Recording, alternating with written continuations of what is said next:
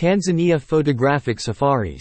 This is meant to ensure the provision of the best services to visitors touring its parks and other places connected to nature and wildlife conservation. Tanzania National Parks is the conservation custodian for 22 protected wildlife and premier parks which pull crowds of tourists every year. And now the National Parks Authority wants to attract 5 million tourists between 2025 and 2026 from the estimated 1.5 million tourists visiting Tanzania this year.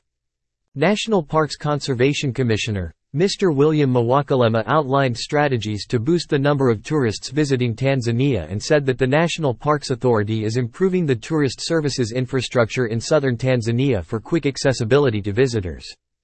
The majority of tourists visiting Tanzania flock to the national parks located in the northern circuit because of good infrastructure, mostly roads, airports, and a wide range of logistics to their travel destination. Tanzania's government's target is set to gain about 6 billion, 6 billion United States dollars in the forthcoming years from the current estimated 2 billion United States dollars accrued from tourism per year. The National Parks Management is now focusing on Tanzania's southern circuit, aiming to have a number of choices for tourists to reach their destinations mostly Ruaha, Udzungwa, Mikumi, Nyerere, and Saadani national parks for photographic safaris.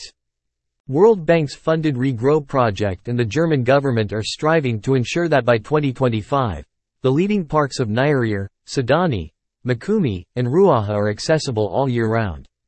Mr. Mwakilema said that the Tanzanian government jointly with the National Parks Authority is planning to purchase a tourist ferry to ply between Lake Victoria and then connect Rubondo Island, Serengeti, and Saanane to Burigi Chato National Parks. These measures are meant to increase the number of tourists visiting Tanzania. On top of that, the authority in collaboration with local communities surrounding the national parks is undertaking a number of ecological preservation projects to ensure that nature is maintained despite the climate change effects.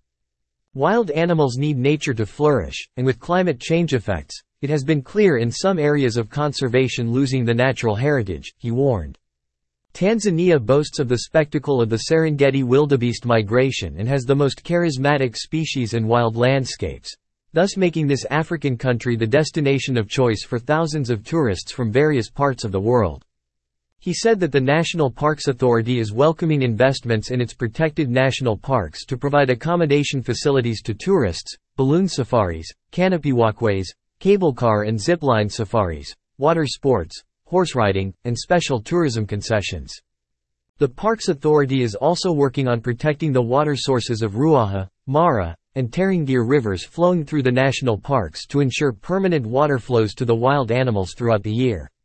We have to protect water sources or they are key to our economy as well as nature conservation. We are working with the communities to make it work, he insisted.